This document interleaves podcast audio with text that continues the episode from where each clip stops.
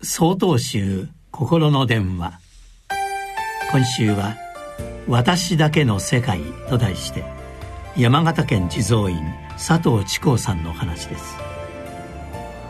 ある映画のワンシーンです。車に乗り込むと何か違和感を感じ振り向くと後部座席に自分と同じ顔の人が乗っている。驚いて周りを見ると車の外にいるのも自分と同じ顔の人ばかり。なんだか不気味な光景ですね。しかしもしこれが現実だったらどうでしょうか。何も怖い話や口頭無形な話をしようというのではありません。自分の周りの人普段接する人やニュースで見るような遠い世界の人。その全てが自分であったらと考えるのです。まずいつも顔を合わせる人。家族や身近な人で考えてみましょう。あれをやっておいてほしい。もっとこうしてほしい。相手に対してそう思うことは多いでしょう。しかしその相手がもし自分だったらどうでしょうか？それはできない。私は十分にやっている。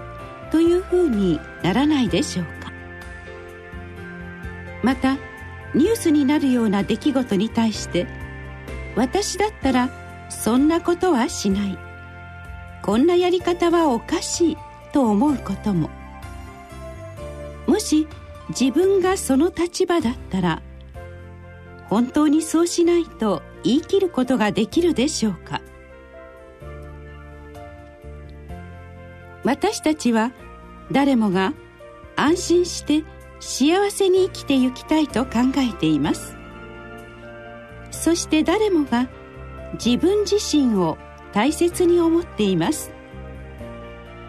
辛い思いや悲しい思いはしたくない。心も体も傷つけられたくない。世界中の自分がそう思っているのです。それに気がつくことができた時この世界は私だけの世界です。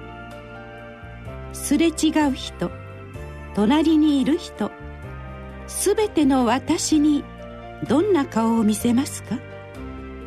そしてどんな言葉をかけますか？私だけの世界。